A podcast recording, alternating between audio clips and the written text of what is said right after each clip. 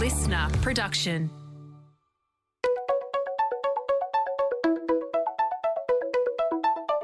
Hi, this is Paul McIntyre. Welcome to the MI3 audio edition. I've been a business journalist for 25 years covering the marketing, media, agency, and tech sectors. In this series, we talk to industry leaders about the global and local developments that you need to be across this week. This audio edition is created in conjunction with partners as part of our Market Voice series. Well, who hasn't heard someone, probably yourself, yell at a TV screen about something quite important? For many, it's a rather frequent cathartic lifestyle pattern. One of the triggers for this yell at the TV behaviour is the TV screen being loaded with 40 and 50 something white males, just like me. We know on screen diversity in the TV sector has fueled much consternation, but change seems to be in the wind, or maybe. Global media and studio giant Viacom CBS has a no diversity, no commission policy when greenlighting TV formats. Nice idea, but does it matter? Will it change anything? And should brands be factoring these sorts of policies into their decision making on shows they will back as advertisers? 10 Viacom CBS National Creative Director Michael Stanford is leading the charge on this in Australia, and he's joined by Innocean CEO Jasmine Bedir and Eureka Productions Head of Entertainment Sophia Mogford to discuss the impacts both on and behind the screen and the implications for brands as diversity policy moves increasingly through the supply chain. And for good measure, we're going to talk about Fuck the Cupcakes initiative uh, from Jasmine around tackling misogyny in culture and the workplace. This one is a fascinating theme. So, welcome to you all, uh, panelists, and we'll get started. Michael, how about we start with you first, given that you started this whole thing? Quickly give us the elevator pitch on this no diversity, no commission policy at 10 Viacom CBS, uh, why it happens, why it's happening, and when it started. Welcome, Michael. Thanks, Paul. Look, I think it's pretty straightforward. It seems very obvious, but it's something that's so critical critical for how we as broadcasters take responsibility for the content on our on our channels across our brands. So effectively this came in last year across Viacom CBS globally, and we employ that here as well.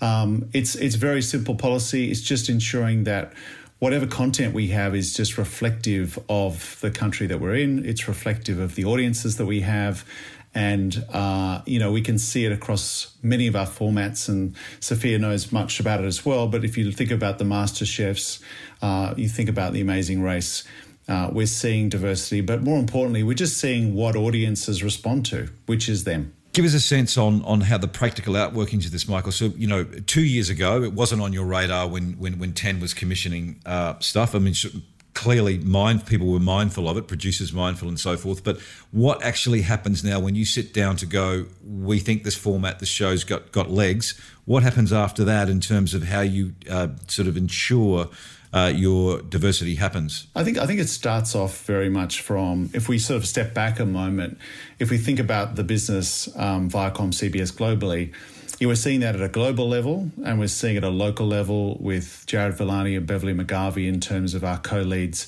There is a, a, commitment, a focus on, and a responsibility in terms of the social issues that are, that we see in the world today. So, in terms of the practical side of this, this just comes down to when we're looking at a pitch, where we're looking at a potential format, whether that be reality or a drama, um, or even if we're looking at the casting of a panel show, we're just making sure that when there is when we're going through the casting when we're going through that process um, it is just reflective of of the audiences that we have and just of the broader country itself it's really simple but it's a very effective way but it's an important part of the process it's just one element that is very easy for us to bring into into um, consideration for our productions, as well as the productions that we we focus on as well. You know, if you think about what we've put to air in the last twelve months, whether it's Out Here documentary series, the Adam Goodes documentary, um, you know, we've got even the First Inventors, and and these are the really important things. So there's the casting element, there's the actual formats that we do,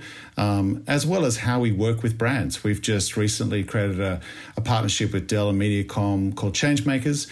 And it was great because within that, we looked at just a handful of change makers, um, but two uh, were, you know, indigenous uh, entrepreneurs, leaders, teachers. So it was fantastic uh, to to to work with them, but to tell their stories in a positive way. So these are just sorts of things that we can all do. Was there been any radical change from from your side, Michael? Have you had to change dramatically anything you do, or maybe how you think about things, or is it a, is it sort of essentially a no brainer? I just I just think it's a no brainer. I mean, I think it's something that you know we all feel quite passionately about it. When you, we think about um, just me uh, as an individual, but also as the organisation there is just a, a, sort of, as I said before, there is a real focus, a kind of a commitment uh, across the company to social justice, to equity, to inclusion, and this is something that we're we're very aware of the fact that the company influences culture on a global scale with the brands we have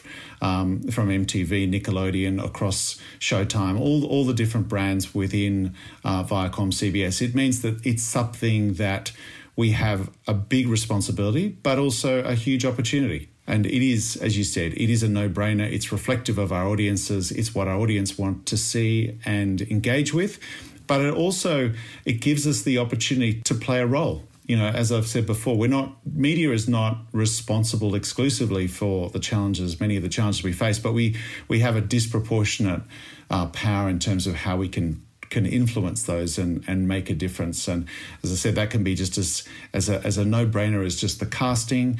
Um, it's it's when we look at formats that we can bring on the air which deliver a message, but also on air talent. You know, we we are very fortunate across Australia and around the world where we have everyone from you know Waleed Aly to Tr- Trevor Noah to James Corden, Sandra Sully, Gayle King, Carrie Bickmore. We've got a range of different people that all have an intent to to to to make things better, to deliver a message um, that's positive, and to address issues with that kind of positive intent, without sort of sensationalizing or taking things to sort of catastrophize an event, but to to to com- to create sort of conversations which are unbiased, and it, it, that is a that is a big um, that's something that's really important for us. Something that me personally, it's really important that we can have the incredible people that we have on air that can talk about those things.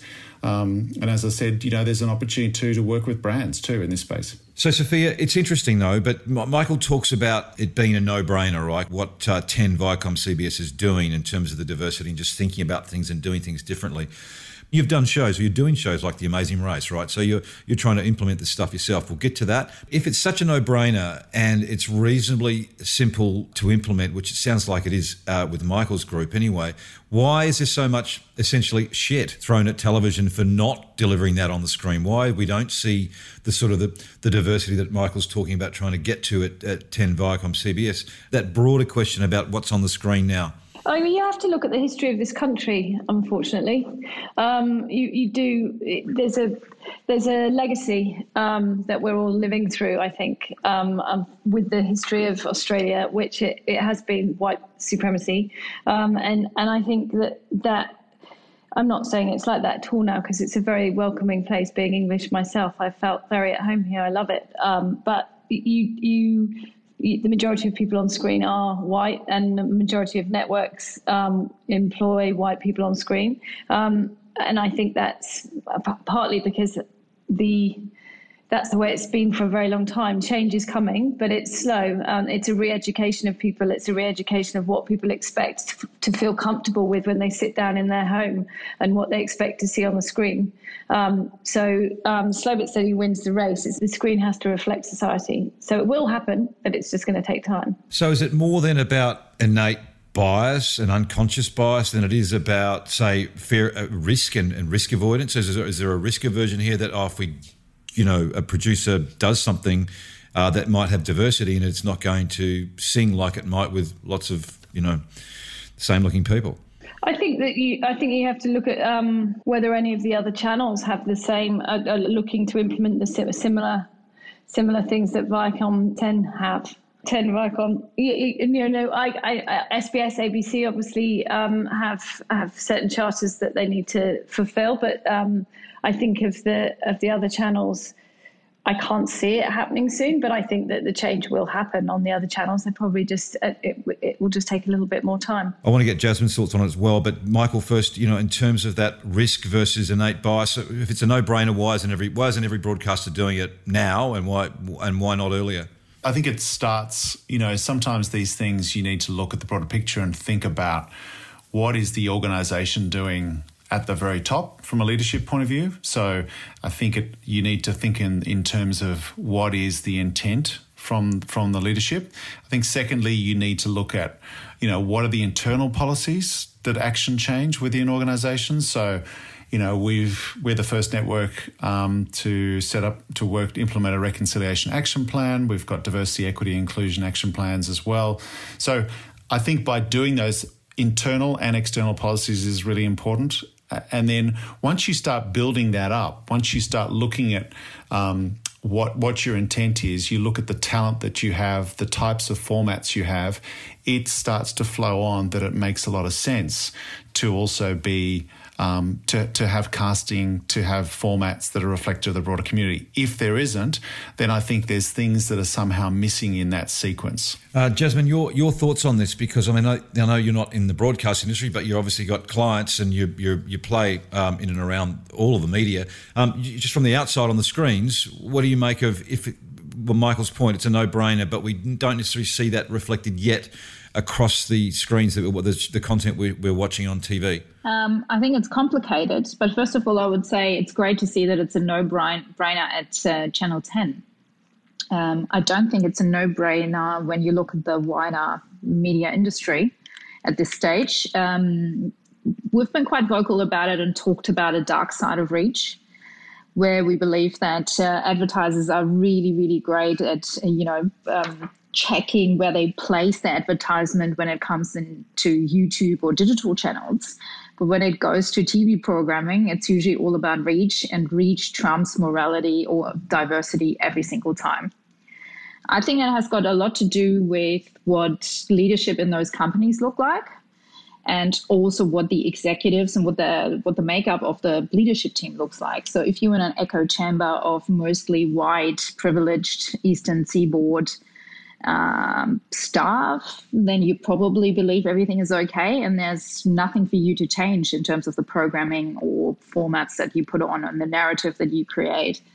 But I think the majority of um, customers of brands are salt of the earth Australians that live in very diverse uh, suburbs and are not necessarily found in the eastern suburbs of Sydney. And when you talk to the brands, they all think this is a really important point because they feel that their consumers are actually not reflected. And that when it comes to narratives around femininity, narratives about masculinity, but also about skin colors and religions. Well, you know what's going to be really interesting on that one, though, Jasmine, is to see whether the brands can walk the talk because it's easy to say that what are they going to do with their money and where are they going to back themselves in terms of if you've got a if you've got an alternative like perhaps we do now with what Ten's doing, Ten Viacom CBS, will they? You know, there's I'm fascinated in that. There's there's a lot of tension in that one. It's super complicated. You're 100% right, and I don't think anyone can get on their soapbox and preach and say we've got all the answers here. But I think we all have a responsibility to be more introspective and actually think about what we do, where we put our advertising dollars, and should it be there? Unconscious bias or risk aversion? Where's the weighting? Because it's probably not either or. It's both. It could be both. Unconscious bias is we are all guilty of it. Even I'm guilty of it. I'm running an agency group that fights um, misogyny but we have all internalized uh, these behaviors over a very, very long time. So I think we can't get away from unconscious bias. I think our, our responsibility is to be more vocal about it and point it out so we can stop it whenever we spot it. So unconscious bias versus risk. There's not risk aversion here. It's not so much about whether people are worried that the the industry is worried about what happens if they have a more diverse cast, for instance. It's not that. It's just more the bias. I think it's the bias. And if you haven't had that lived experience of diversity, you do not actually understand what people want from you. I've been talking to brands where they say my agencies don't understand when we're asking them to bring us a diverse cast or narrative. They actually don't understand why this is so important to them.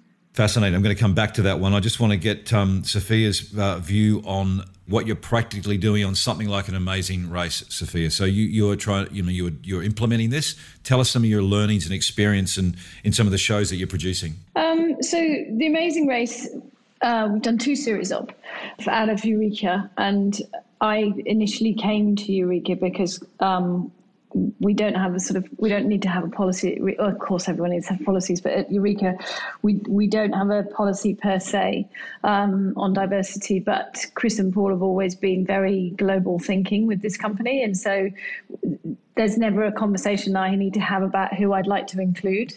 I've been lucky enough to work with Ten and and all the other networks as well um, a lot over the years, but Ten I've always found to be very if I walked into a boardroom at 10 and I presented a cast of 13 white faces, that, that would not be acceptable um, at all. I think that what we've been able to do with race is cast across the nation.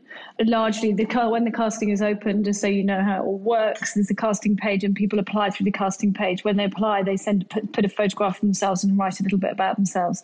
So I'm lucky enough to be able to then cherry pick from that. There's a very big race thousands and thousands and thousands of people want to be on. So there's a there's a bit of a process that's involved. But what you're able to do with that is is the majority of people are, are white Australian, and that's I think partly because of who is seen on seen on TV. That that's who they think, you know, people like that feel entitled to apply, and maybe other people from from different cultures don't feel so inclined because they're a bit more nervous about what the experience will hold for them. But we've been able to cast very diversely and inclusively on race, and then equally, then when we put the guys through the filming of the race, um, being able to, I suppose, lift the veil and smash some of those stereotypes. Um, and so the story, the stories that we're able to glean from these guys as they go through the experience of the race are much richer than you than you would have if you just had the very same person, the, the cookie cutter person running it. Just for those, I mean, so how diverse is the cast? You know, for the, the most recent season, what did you what did you get to?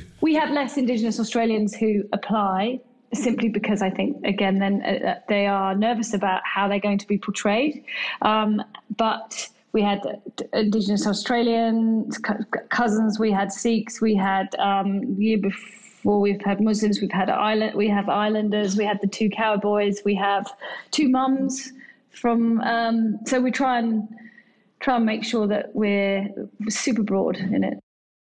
Michael, how how um, uh, involved uh, are you, or is Ten involved in sort of ensuring uh, what Sophia's talking about? Clearly, you probably don't have to need, need to do it with Eureka, but do you get hands on with that to ensure? I, I, don't, but obviously, from Beverley McGarvey's point of view, who's now co lead, but it still takes that responsibility in making sure that is front and center in those conversations. But I, I'm sort of that's more the executive producers are across all of that. They're all um, feel exactly the same way, and it's as as Sophia said, it's a conversation that you know it doesn't necessarily need to be need to have because it's kind of a given, um, which is which is good. Jasmine talked about um, you know brands. Some of the brands that she's talking to are frustrated by um, a lack of diversity or a lack of choice uh, in programming, diversity in, in programming. Um, they want to land some some some things that they don't feel they can get, at least from some of their agency partners.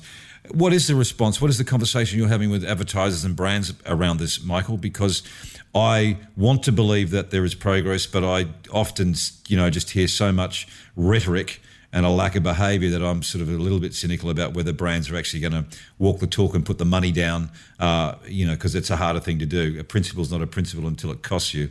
Um, what are the conversations you're having with brands, Michael? I think fundamentally, if we come back to what brands are, I mean, there's the the there's no ideological kind of bias with brands. They're they're pragmatic. They're kind of in some ways uniquely rational, and they see consumers as, as sort of equally valuable. So, um, any kind of divisiveness is something that that they're not doesn't make sense for a brand. And again, this is you know when you're looking at consumer brands and how how much research they do, how deeply they understand their consumers, um, they're they're much more in touch than you know probably many think because of because their understanding of what their products mean to people, but also you know, we we are in this place now where there's this supercharged kind of high intent purchasing and high corporate expectations. So things are quite different. They're very aware of just how important it is to deliver for consumers. And if they don't, if they don't have policies in place, um, they can get punished for it. Now,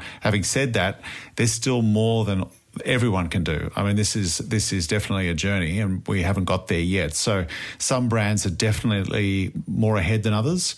Um, again, I think it's something that it really comes down to the brands that really understand their responsibility, um, and it isn't just a logo that they attach to a website to go, look, we have some heart here. It's more something that's ingrained within the organization. And at the end of the day, brands are people. So it's the people within those organizations that feel passionately about what they're doing. So the conversations that we generally have is it is top of mind for them. Um, you know, some of the issues that have happened in the last six months, we've had conversations around those clients, and many of them saying, What can we do? How do we uh, sort of affect change and what difference can we make? So, the more conversations we have, not just with, with the brands that we talk to, but all media companies and publishers should be having those conversations in how we can kind of work together. Um, because I, I do believe that brands can play a role. We saw it in the, in the United States. I mean, I think that, you know, I think the CEO, James Quincey of, of Coca Cola, there was obviously legislative proposals in Georgia.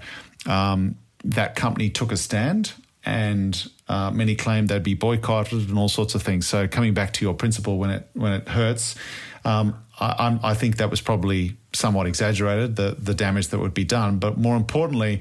It, it, it shows that, that brands are very willing and, and want to affect change and also have the tools to affect change. I just think we've got to a point now, I think it's unquestionable. We have the most purpose driven consumer ever seen that no one would have ever imagined. So that's that is a big difference. Great point. So, so Jasmine, can something like this, though, what Michael's talking about and what Ten Viacom CBS are doing, would it can it really swing a decision for an advertiser um, who's looking for this sort of stuff, but over a potential ratings and reach argument and cost versus ah, they've got a great diverse diversity, uh, great uh, lineup of diversity and talent, and it's great, we love it. But would it will it swing a decision? I'm not convinced. I'm a little bit more on the Blake side, like you are. At this point, I see that reach trumps morality every time because advertisers at the end of the day have to deliver metrics and what performs well will be used. Uh, I think it's our responsibility to get them there. Um, and creative agency also carry a responsibility here to push their clients to do more.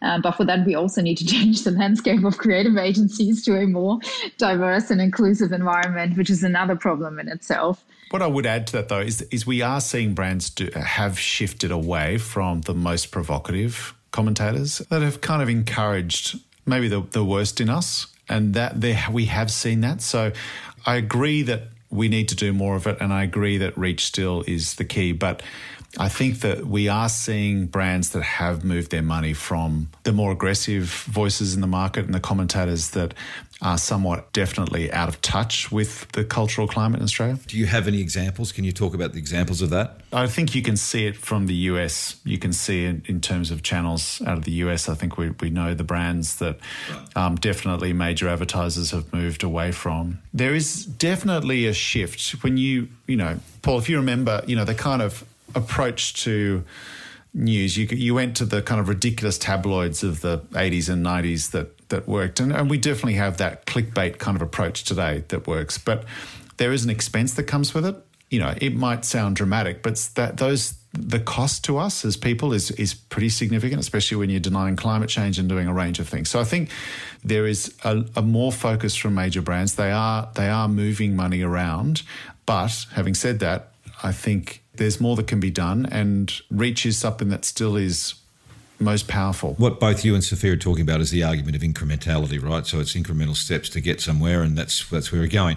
I would I would say though that I have to voice my own cynicism again around those those those advertisers that are, are walking out of more divisive content environments and commentators, and I you know I can say it. I guess you can't, Michael, but I guess say you could say like Fox News is something that's something where you're seeing some action from advertisers around certain uh, programs inside there and beyond, um, but At the same time, those same advertisers are happy to pile money into social social platforms, which are as, as divisive, if not more, um, in a different way, because they are carrying and the algorithms are encouraging divisiveness. There's a lot of money still pumping into that. Maybe it's, is it the optics? Are you saying then it's lip service, but they sort of visual lip service is what they're doing when they're walking away from Fox because they're still spending their money doing the same thing, just in different platform. Well, it's easier to walk away from a fact Fox identity than it is to walk away from Facebook or YouTube with such scale of audience. Without doubt, mm. it's easy to replace Alan Jones than it is to replace Facebook and all the shit that happens on Facebook. But we don't. We, that's another kind of whole argument. The reality here, though, is that um, what we are seeing is companies, media companies, and contributing and making a difference to what's what's seen on screen and the whole, the whole bigger issue. And that will be interesting to see how this plays out in 12 months, Michael. What does the screens look like in two years' time if both you and some of the other broadcasters get on this? What do you what do you feel will look different? And I want to ask Sophia that one as well you know, obviously we're going to have, you know, content that's much more reflective of the broader society. There's no doubt about that. I think that we're probably, you know, it's like some of the stories that I mentioned before that they're important stories that need to be told, but they're also highly engaging stories. You know, it's it's not about just talking about a social issue.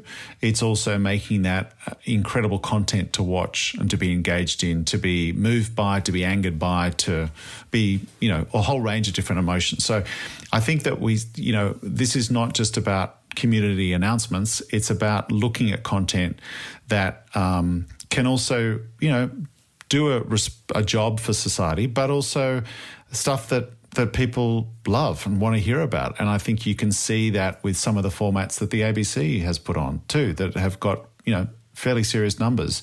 Um, because I think that people want to see more. So, and we've had a lot of success with some of the documentaries that we've put on air um, in that way, as well as the shift that we see when audiences feel that they are better represented. It's it's fairly simple in that way. Sophia, your view for a couple of years' time? Well, the bottom line is people want to be entertained, and there will always be fads. Like I remember when Big Brother came back, came out all those years ago, and we thought, God, we're never going to want to watch people in a house. And look at all these years later, there's it's still all over the world, and in its various forms. Um, I think the, the, pop culture and entertainment and good storytelling um, is is why people watch TV, um, regardless of the genre. And so I think I, what I would hope will be the case is that we'll see more blended entertainment shows because that's that's what I'm specifically talking to. The stuff that you sit down as a family or you sit down as a kid or you, you know it's cross gender and um, and and instead of it being specifically having to be, I think there's absolutely a place for black comedy. That show, I think it's fantastic. Um, but I would love to see more shows, and I think there will be more shows where there are there are, it's just a di- more generally diverse cast.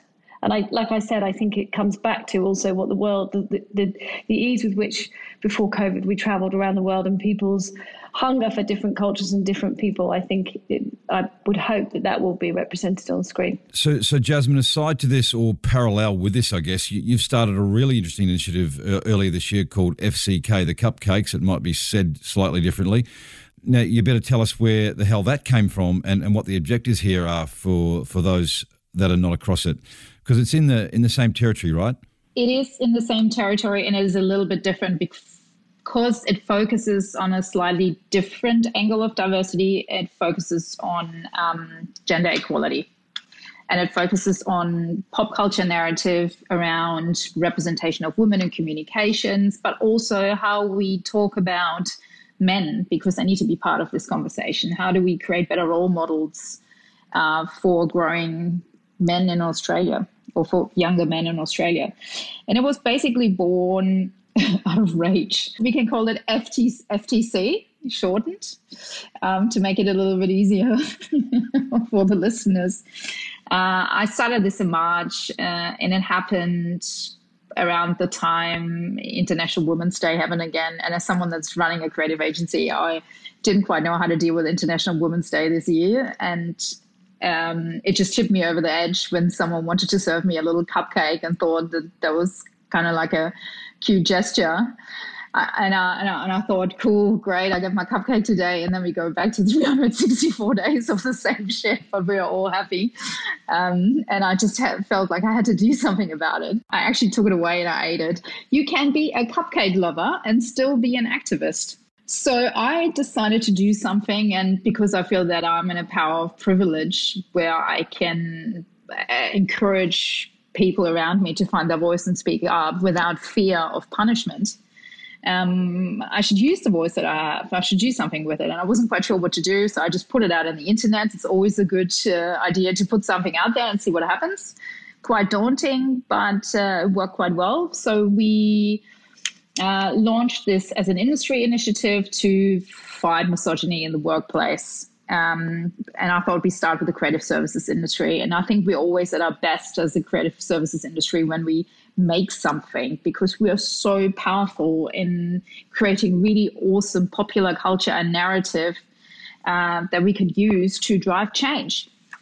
So that's how it started. And now it's turning into a proper platform with a committee where we have marketers on board, media agencies, production companies, creative services, uh, people like creative people, like creative directors. Um, so, quite a broad group of people, men and women, that want to take this on and actually create tangible, tangible action.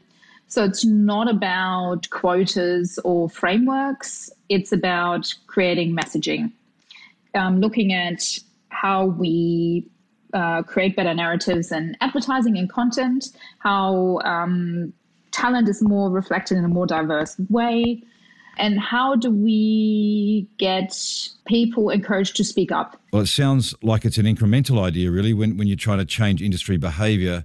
Is it incremental, or do you think there's uh, more powerful work coming here that could fast track something that maybe we won't see on television screens for, for a couple of years? Are you going to get movement faster than what Michael will do on TV? There you go. How's that for a question? It is complicated again. So I think advertising agencies have the power to do something, but we can't do it without the dollars from advertisers. And I wasn't sure what the appetite would be, but we now have marketers on board that they say that say this is incredibly important to them, and they can't get the right responses from their agencies. So I think we might see a little bit of momentum if we get more brands on on board but this will take time. And this is also it's such a big topic and it's complicated to tackle. So this is not an attempt to basically say we're going to fix misogyny. I'm not being naive about this. Um, this is about finding people that have the privilege and can do something about it because I think we have to. Those are really interesting points. We're going to have to wrap this one up, but I just want to zip back to Sophia for a moment. Um, when Jasmine was talking about the brands and marketers joining her FCK initiative, brand integration is, is a really big thing in television and programming. So, so with the Amazing Race, are brands embracing some of that diversity that, that you're delivering? I think brands go with who they think is most popular for sure. And unfortunately, that same thing still applies. So, d- depending on who the most popular, and that's character driven, generally speaking. Um, I don't know that I have been actively aware of, of um, racism, if you like, and or misogyny, or um, with who brands have chosen to align with. But integration wise, to be honest, Paul, once when brands want to integrate with race, they're integrating with the brand rather than with actual uh, actual individuals. Having said that, I've just made another show for for ten or one of our other shows, um, which is called Making It, which is a fantastic show, which has again a very diverse cast um, and everyone from the Philippines through to a South African. She's Australian, but she's it originates from South African Indian lady, um, and the brands who came on board for that, and they're both big big companies, have aligned with whoever they felt they wanted to align with, and there was no there was no bias. So that's positive. I know you're a negative. I know you're. A, I know you're a half empty pool, but that's a positive. Yeah. Well, some would argue I'm more than half empty, but but nevertheless, that's another completely different conversation. Michael, the end game here. We better wrap this up. So the end game for you in a couple of years' time. What's your ideal? The the end game is that we've got incredible power in, in our industry from the creative services, agencies, brands, um, production companies, broadcasters, publishers. We, we have much more influence than we we think we have. And given the fact that we're actually quite a small industry, that's the thing that's quite surprising in terms of the number of people involved. But with that comes a huge responsibility. I think we can do a lot more. Again, I, I, I don't want to come off as too positive, but I think but I think I think we are making steps as an industry. We all play a role in that broader narrative. Every little story, every little thing that we can do can make a difference. So there's there's a lot more that we can do, and at the end of the day, I think it's just better for consumers because they're demanding more of it. They want to see more of of stories that that have that impact. So. I think it's all, you know, it, it, it drives better content at the end of the day, as well as playing a role and it is a role of, uh, and there are many roles in society to to remedy these problems, but it does play a role. Well, Michael Stanford, Jasmine Bedir, Sophia Mogford, thanks. Great conversation. Let's watch out what happens to those cupcakes and diversity on TV screens. Uh, I'm sure plenty of people will be watching. Stay safe. Thanks for joining. Thank you Thanks very so much. much. This MI3 audio edition was presented by Paul McIntyre, that's moi. Producer Nick Slater, music by Matt Dwyer. For more episodes, go to listnr.com or download the LiSTNR app and search MI3 audio edition to listen for free. LiSTNR.